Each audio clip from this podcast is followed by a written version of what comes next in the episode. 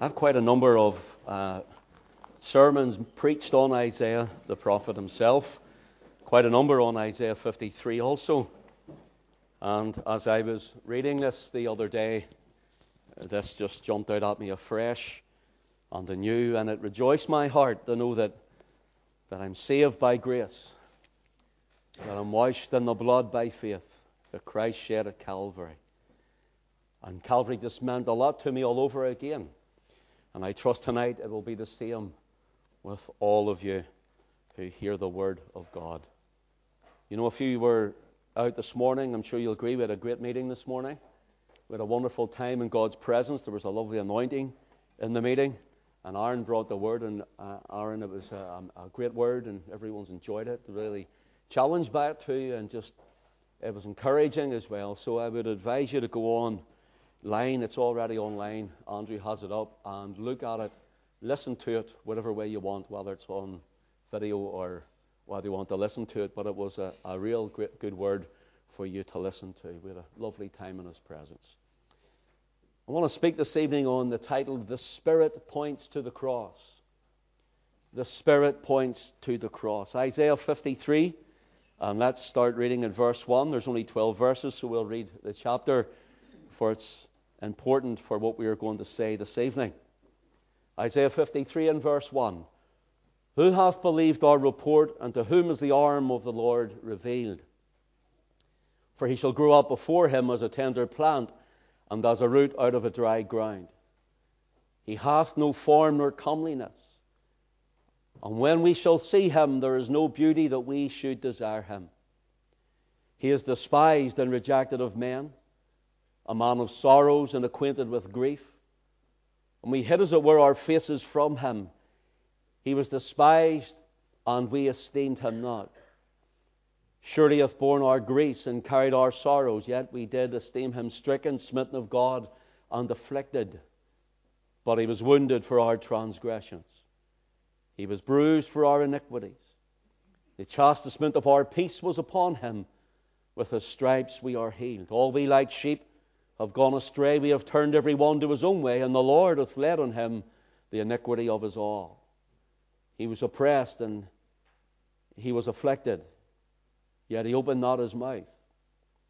He has brought as a lamb to the slaughter, and as a sheep before her shearers is dumb, so he openeth not his mouth. He was taken from prison and from judgment.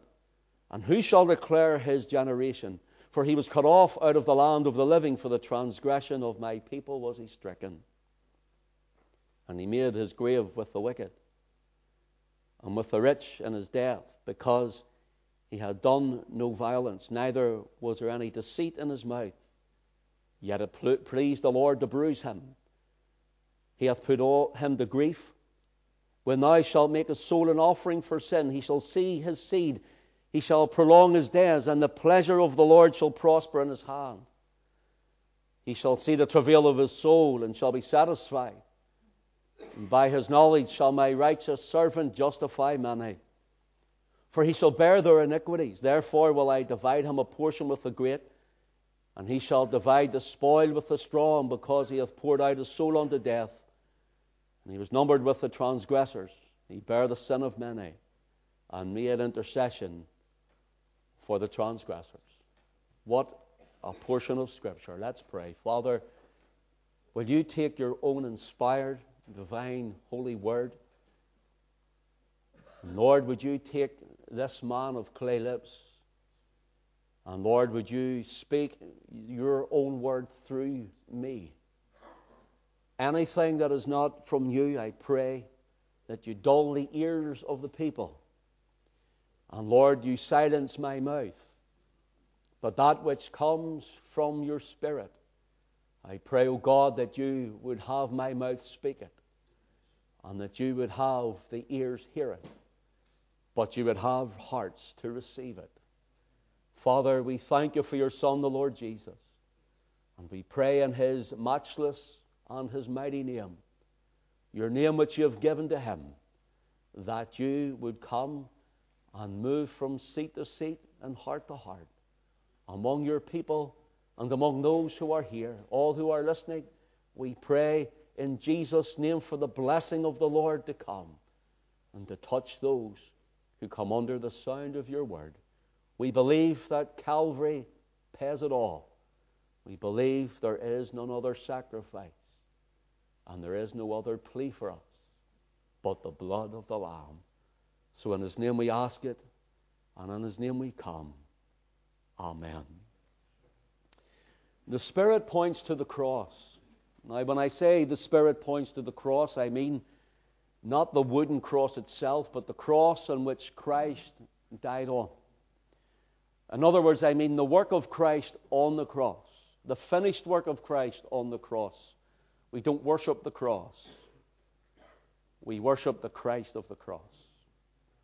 We don't trust in the cross itself, but we trust in the work of Christ on the cross at Calvary. That Jesus paid it all. Even as we sang earlier on, all to him I owe.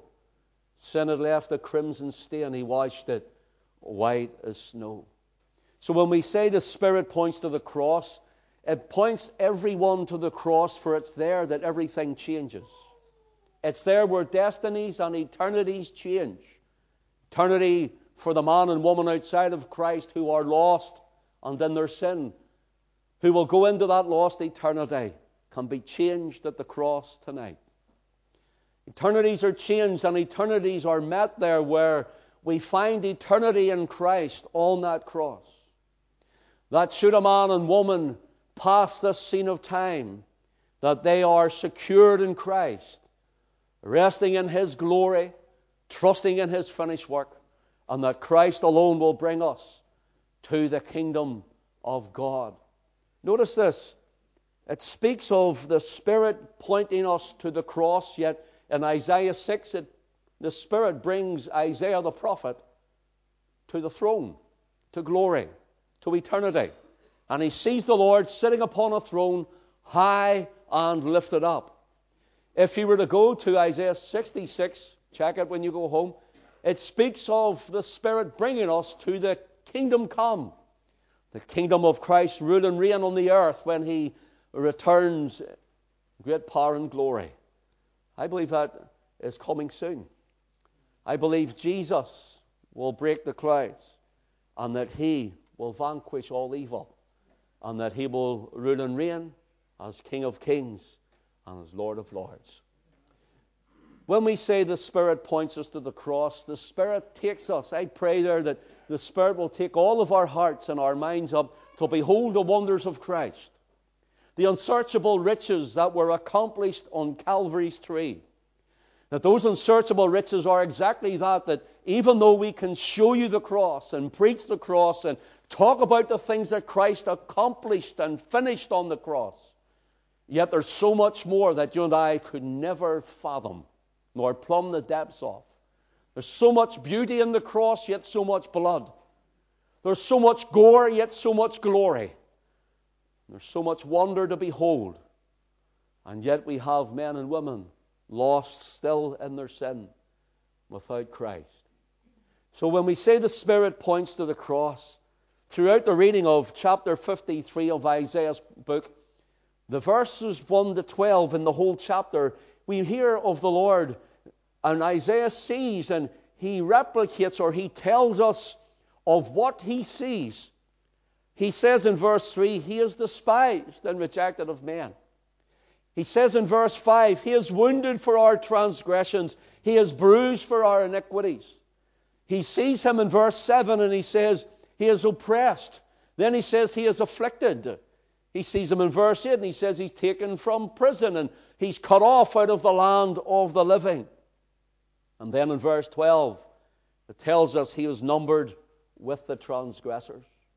That Christ, the holy, sinless, spotless, impeccable Son of God, the Lamb of God, that he would come and become flesh, but yet take our sin, that he may carry away our sin in his own body on the tree, that whoever trusts in him, puts their whole faith in him, rests their whole eternal security and their whole life upon him, and comes in repentance and says, Lord, I'm a sinner. And I cannot save myself, but I yield to what Christ has done and accomplished and finished for me on the cross, that they will be forgiven, they will be saved, that their debt has been paid in full. I love the, the hymn that we sang at the outside of the meeting where it says, My sin, oh, the bliss of this glorious thought.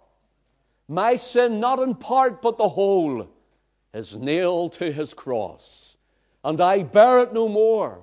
Praise the Lord. Praise the Lord, O my soul.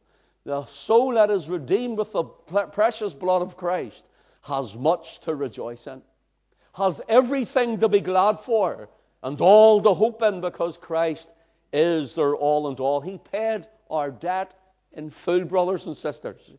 Christ paid it all on the cross. We don't go to uh, uh, pilgrimages and we don't need to rub beads and we don't need to wrap doors and we don't need to do good works and we don't need to give alms and we don't even need to do charities. Many of those things, not all of those I mentioned, but many of them may be good.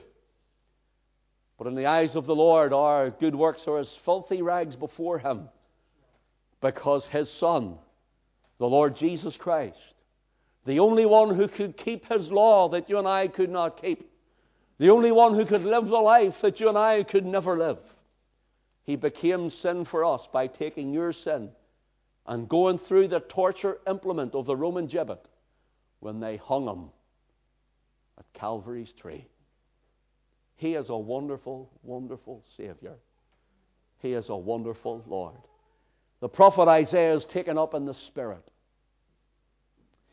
And as he's taken up in the Spirit, he's shown this wonderful vision taken through time, as it were.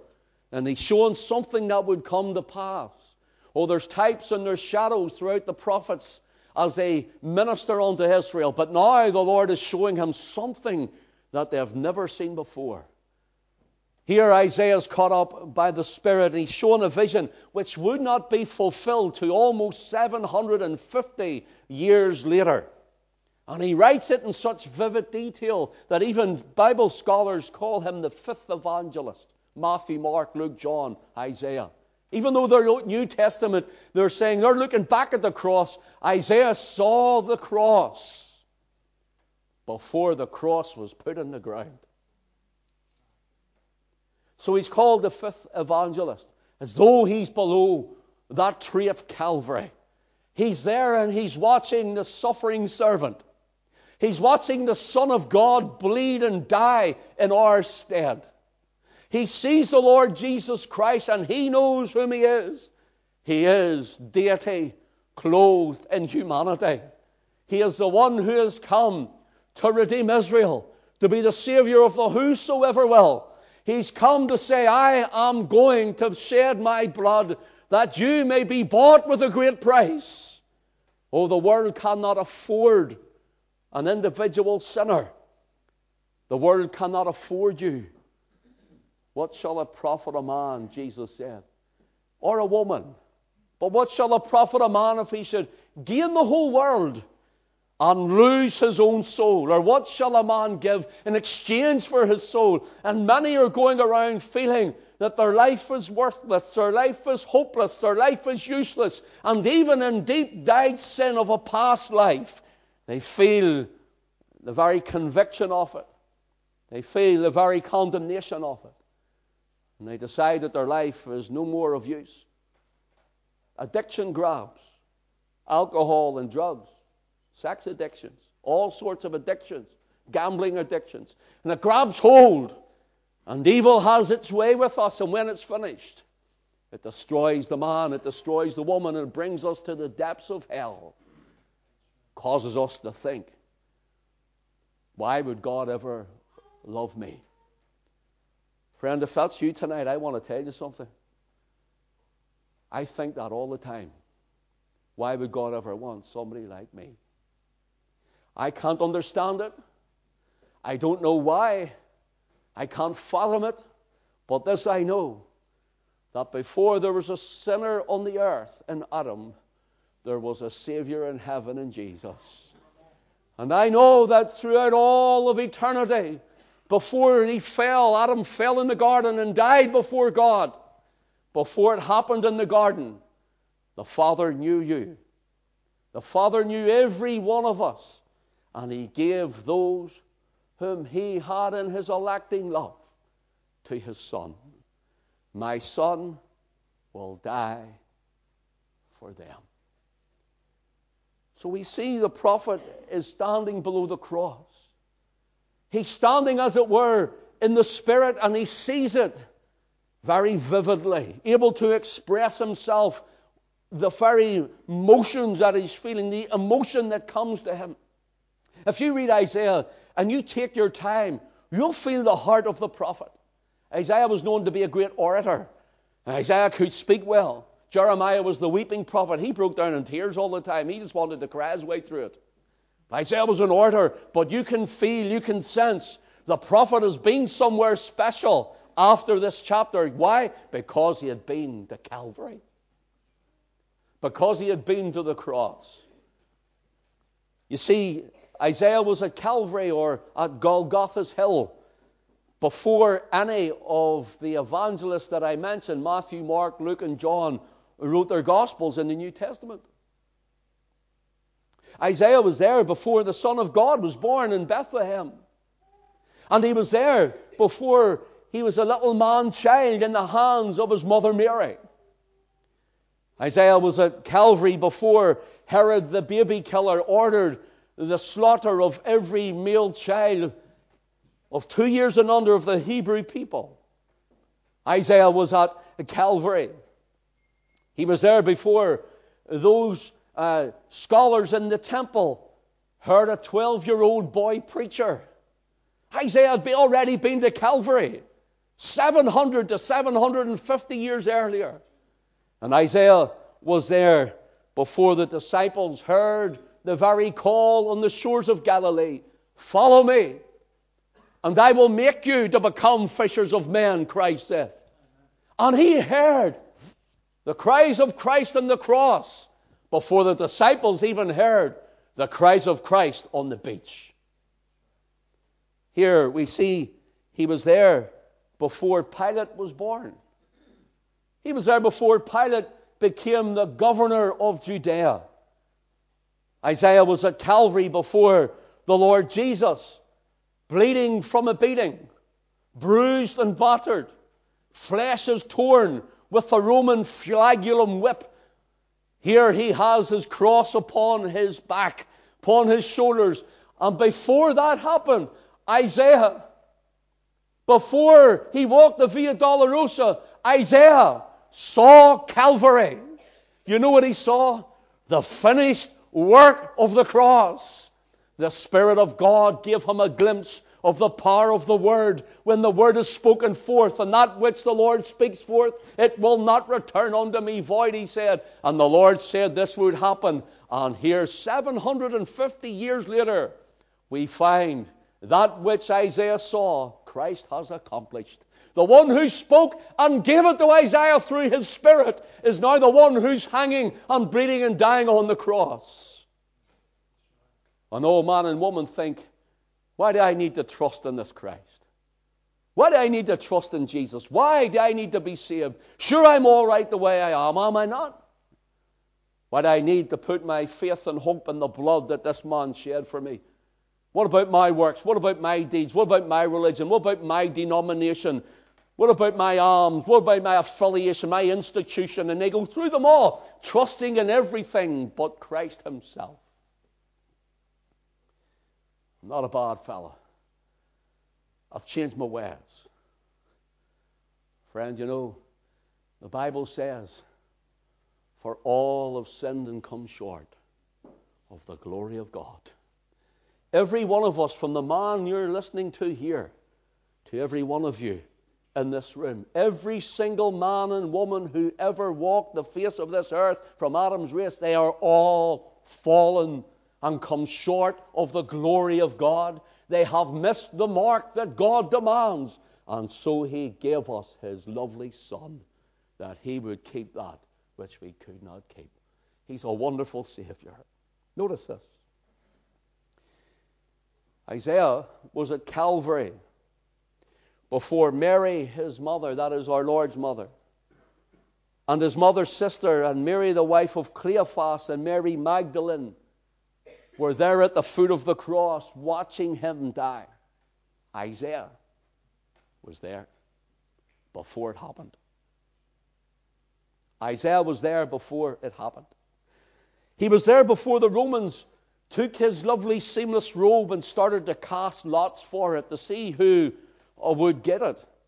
And he was there before the sky turned black and the Father's wrath was poured out upon him. Isaiah saw all of this 700 to 750 years before it happened. He saw the beautiful Nazarene, the Son of God, hanging on the cross and saying, Eloi, Eloi, Lama Sabachthani, which being interpreted as my God, my God, why hast thou forsaken me? How did you feel, Isaiah, when you saw it? How did you feel, Isaiah, when you heard it? Isaiah looked at him, and I'll tell you, Isaiah looked at him and he seen a man covered in blood, mutilated, brutally beaten, whipped and scorned and mocked, jeered at. He's seen him hanging, bleeding, and dying in agony. And when as Isaiah saw him, he would have seen the Lord Jesus as he hung with his final breaths. It is finished.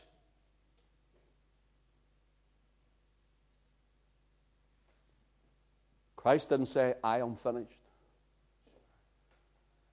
He said, It is finished.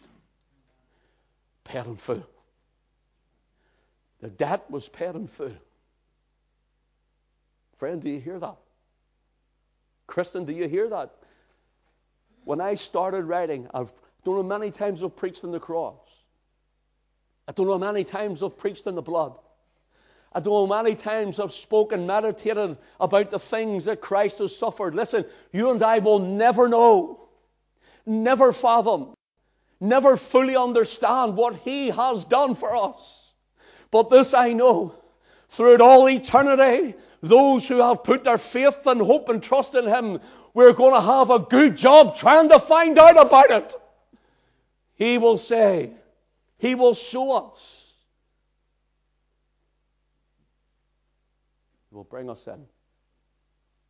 Well done, good, faithful servant. Enter thy end into the joy of thy Lord.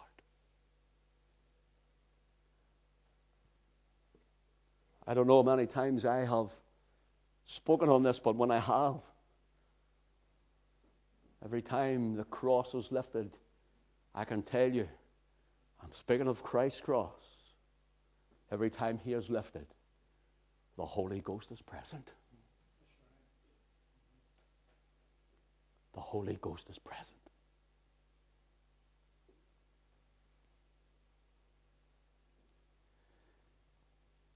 When I wrote this in my study, I just thought about it and it started hitting me, and I, I, I could hardly write it for how I was feeling.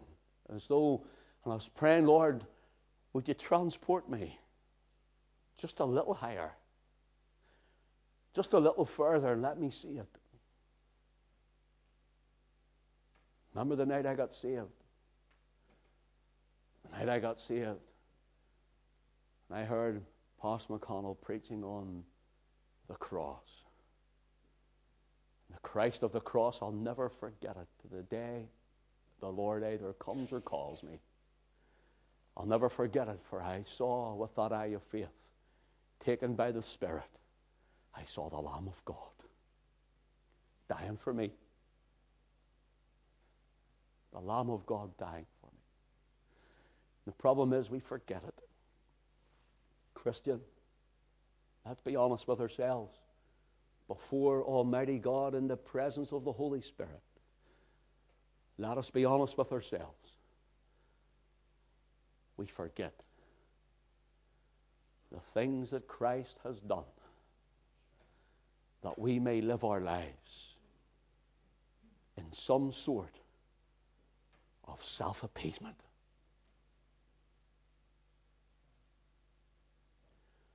Friend, if you've never put your trust in Christ, I can tell you this God will accept nothing else. God will not accept how rich you are, how much money you can give. He's not looking. He's not even looking to see what color your skin is. He is looking to see the blood of the Lamb.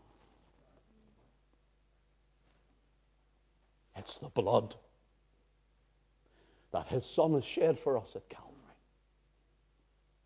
And I pray the Holy Spirit takes every one of us in our hearts and in our minds, and somehow only He knows how He does it, transport us to Calvary this evening. To transport us beneath the fountain of blood. That we may start to appreciate again even as believers, appreciate afresh and appreciate anew with gratitude in our hearts. Because I'll tell you, when we do, it causes our heart to burn. It causes us to chase, to run after Him. Because we just say, Thank you, Jesus. How blessed I am that I know you and that I'm saved by your grace and washed in your blood. Isaiah saw Christ in his maltreatment. It was cruel, it was torturous, it was violent. And Christ, Isaiah saw Christ's wounds in his hands and in his feet. He saw his riven side from the Roman spear. He saw the, the very blood from his brow with the crown of thorns which was hammered into the lovely Saviour's head. He saw his body, the 39 lashes of that flagellum that even some say the very innards of a man would hang out you could see the very kidneys of a man sometimes with the Roman flagellum whip. It was uh, like a cat of nine tails with bone and lead and metal all woven through the, the leather lashes. And as they whipped, it would have went into the flesh and clung tight and tore away the flesh as they pulled it back for the next whip. And then again, and then again, and then again, and again, and again, and again, and again, 39 times into our beautiful Saviour's back. Many men died at the whipping post, but Jesus says, No man taketh my life from me. I have the power to lay it down, and I have the power to take it again. Hallelujah.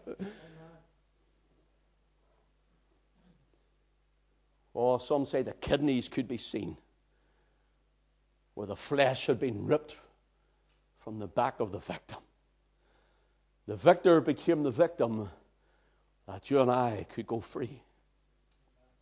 Isaiah would have seen it. In fact, in the chapter before, in Isaiah chapter 52, Isaiah would have seen his battered face. He says, His visage is marred more than any man. Talk about a beating. And, folks, all we're talking about is that which we can see to the flesh, the pain of it. But you know what's worse again? You know, sometimes when you feel really guilty, be honest with yourself now. You know, sometimes when your mind won't let you rest. You know, sometimes when you know you've been downright wrong. You know, sometimes when your anger and you're out of control and the hatred and the malice and all the greed and the things that are in you that make other people as well so rotten. On me.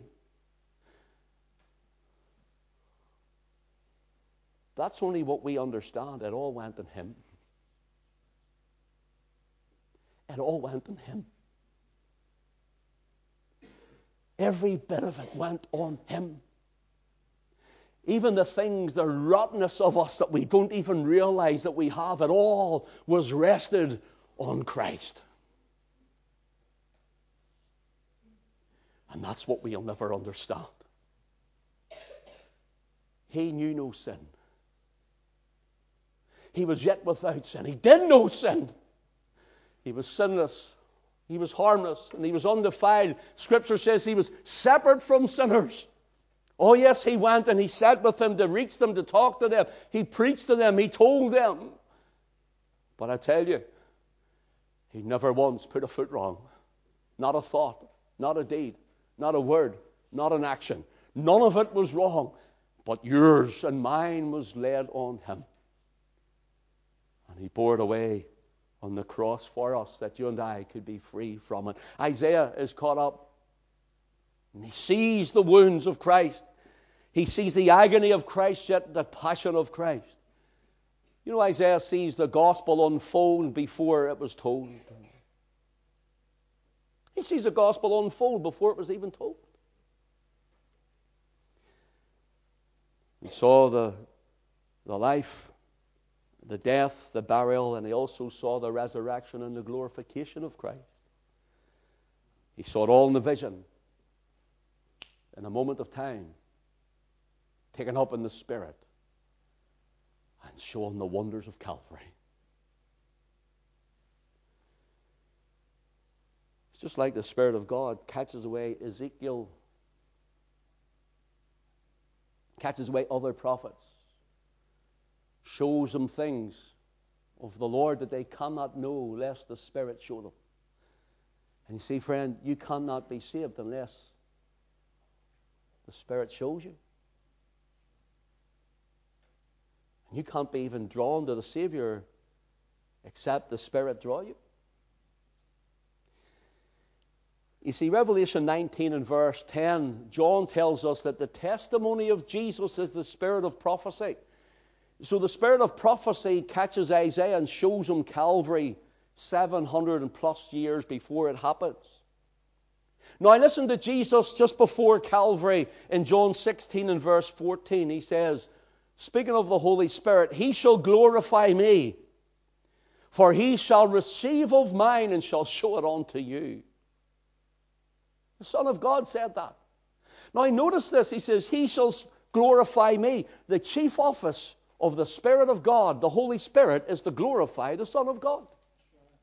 This is chief office, first and foremost. And if you're in a meeting, if you're in a gathering, if you're listening to a teaching, and Christ is not glorified, then there's no Spirit. It's as simple as that. It's as simple as that. His chief office is to exalt the Son of God. Isaiah saw Calvary. He received the spirit of prophecy. And whether the Spirit showing forward as it did Isaiah, or Spirit showing back in time as it did John in the Isle of Patmos, the Spirit always shows in a, the greatest moment of time. The Spirit will always take us to Calvary. See, Calvary is so important. I could stand here tonight and we might get half the bad building by next week if I start preaching about your health, wealth, and prosperity. People will want to hear it. Or just how to have a blessed day in 10 different ways. And how to live a good life and your best life now. And I could tell you all of that. Listen, God does bless us. I'm not saying He doesn't. But I could tell you all of that. And I could come and give you a story after story, illustration after illustration. We could give you that, no biblical explanation or, or even expounding the Word of God, and we could give you that. And the place would explode. You know why? Because people want to come in and they'll go out and live their lives the way they want to live. And think they're all right, but at the end, where will they be? But at the end, where will they be? You see, Calvary is the greatest event in history. You know, I preach and prophecy is one of my favorite subjects, you know that. And I've told you about how God blew with his winds and scattered the Spanish Armada. And I've told you about the Angel of Mons in the First World War. And I've told you about things that's happened in the Battle of Britain and, and the miraculous that's happened when the nation was called to pray. And I went through all of those, and I believe all of those, and they're great, all of those things when the nation is called to pray. I believe all of it, but they are not the greatest event in history. The liberation of Jerusalem by Allenby in 1917 is not the greatest event in history. Calvary is the greatest event in all of history of mankind. It's the cross of Christ the cross of Christ. If any man, if any man or woman, if any woman has never been shown the cross that is taken by their regenerated heart solely produced in them by the Holy Spirit.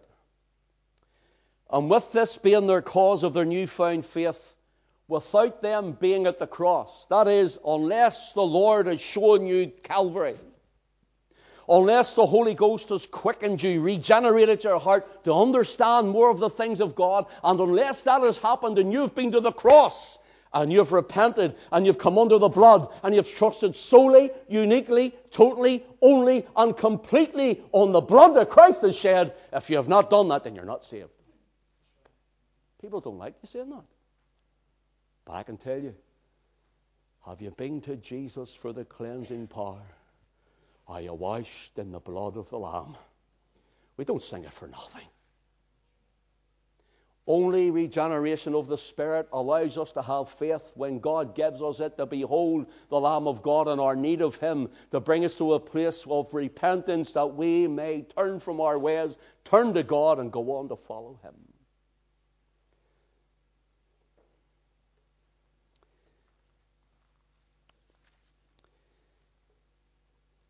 Whenever we read this chapter,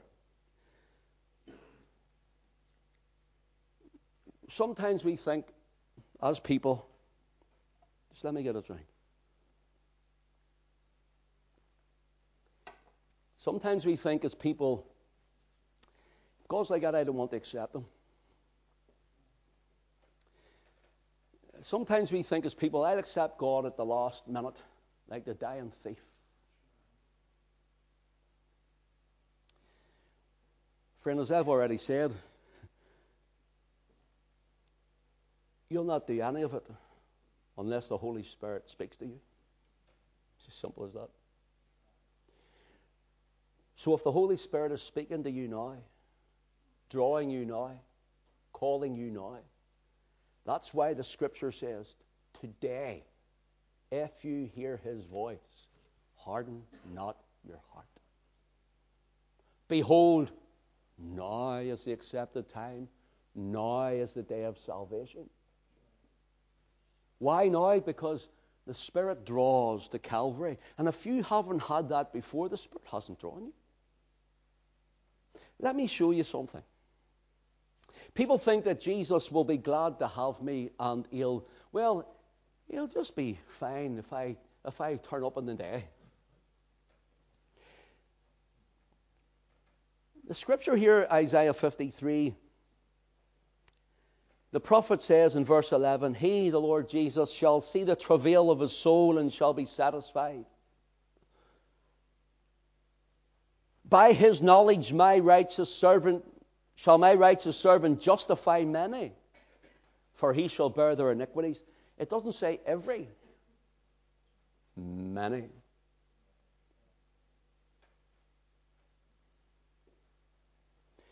And then the next verse Therefore will I divide him a portion with the great, and he shall divide the spoil with the strong, because he hath poured out his soul unto death. He was numbered with the transgressors. He shall bear the sin of many.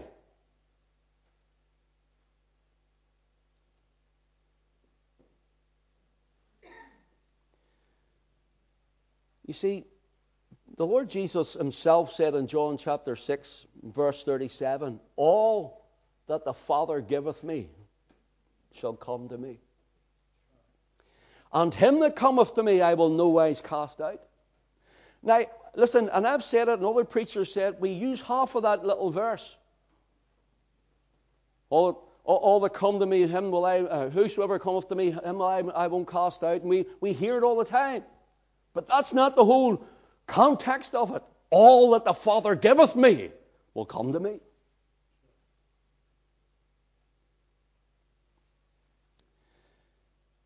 And him that cometh to me I will no wise cast out. Why? Because they're drawn of the Father. They're called by God. John 6 and verse 44, Jesus says this No man can come to me except the Father which hath sent me draw him. No man.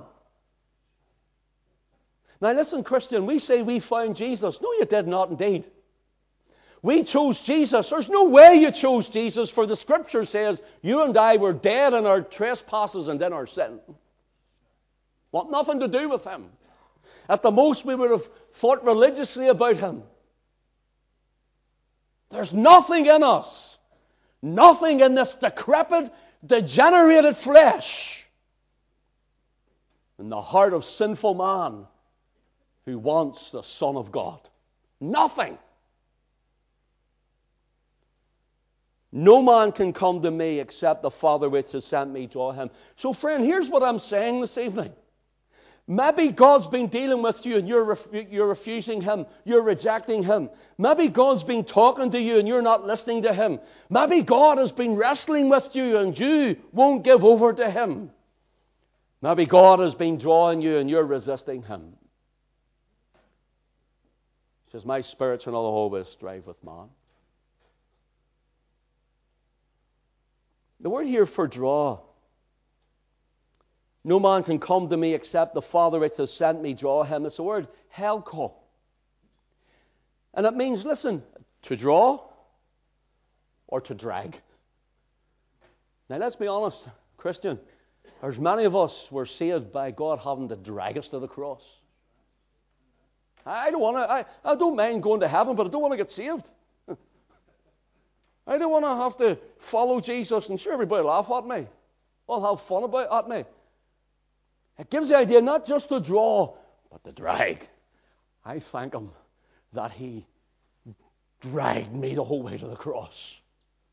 He allowed circumstances, He allowed things in my life that caused me to look to Him. It's called the quickening of the Spirit. It means to draw by an inward power. And the Holy Spirit starts working in a man and a woman, pulling them, dragging them to the cross.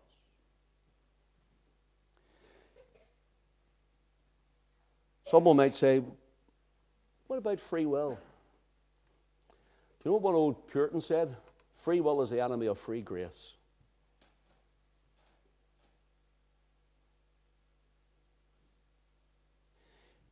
If you can refuse Christ and the Father had given you to Him, then Jesus would have died in vain. Think about it. But notice what it says He shall see the travail of his soul and be satisfied. Jesus won't be disappointed on that day. Jesus won't be disappointed on that day. Ah, the gospel's changing now, isn't it? It was all about whether you want him or not. What if he doesn't want you? You can't preach that. Well, just saying. He's not going to be disappointed. He didn't want the Pharisees. He says, You're off your father, the devil. And the lusts of your father you will do, he said. He says, You're double folded child of hell. We forget those things, don't we? Jesus said that. Jesus said there'll be those who says, Go away, I don't know you. I know you're not. Depart from me. Jesus said that. I trust there's none in here that that will be said to.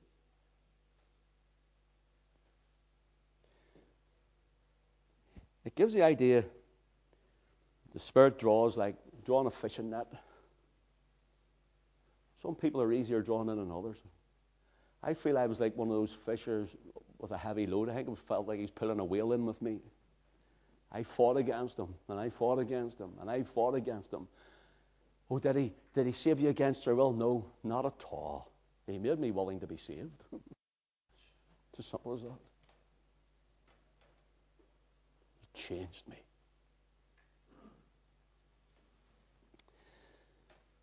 Jesus said in John 12 32, And I, if I be lifted up from the earth, I will draw all men unto me. See? He's crucified all men. Okay. He's speaking here, he says, All men unto me. The question we have to ask is all men, have all men died and gone to heaven, or are all men saved? Let's put it that way. Well, Jesus said that, okay, if that's what it means, then what about the murderous pedophile?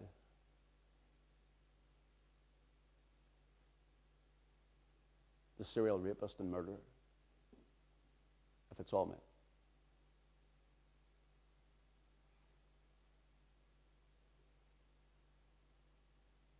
What about the terrorists who went in and put bombs on their cars?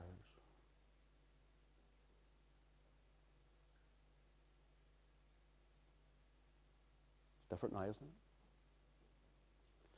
Because that's not what he's saying here. He's saying all men means all types of men, from the prince to the pauper, from the knight to the knave, from the rich to the poor. That's what it means.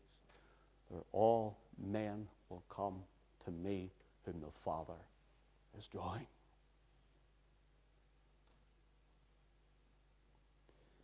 My advice to you this evening as we wrap this up is don't fight against the Lord. Paul did it. Paul was a Pharisee, he was a Jew, he was from the tribe of Benjamin. He was in the junior Sanhedrin council. He went after the early church, persecuting them. And while obtaining letters to go and put even more of the followers off the way before they become known as Christians, we were called followers off the way because Jesus says, I am the way, the truth, and the life. No man cometh unto the Father but by me. And Paul was out persecuting them. He was called Saul then. And the light comes from heaven, and the voice says, Saul, Saul, why persecutest thou me? It is hard for thee to kick against the pricks or the goads. He says, Who art thou, Lord? He says, I am Jesus. Now listen. The goads were a, a bar that went along for the oxen pulling a plough. And if they got out of turn or they got a little bit uh, riotous in their pulling, their legs kicked. They couldn't only have so much far to walk, and they walked with limps until their sores healed. And the Lord says, See, I've been drawing you, but you know what the thing is? You're not walking. You're stumbling. You're fighting against me. It's hard for you, he says, but it's not for me. It's hard for you, but not for me. And Paul, Saul gave his life to the Lord, became known as Paul. I'm closing with this. Thank you for your attention. The Lord Jesus says, If I be lifted up from off the earth, I will draw men unto me. And it says in John 12 and verse 33, This said he, signifying what death he would die.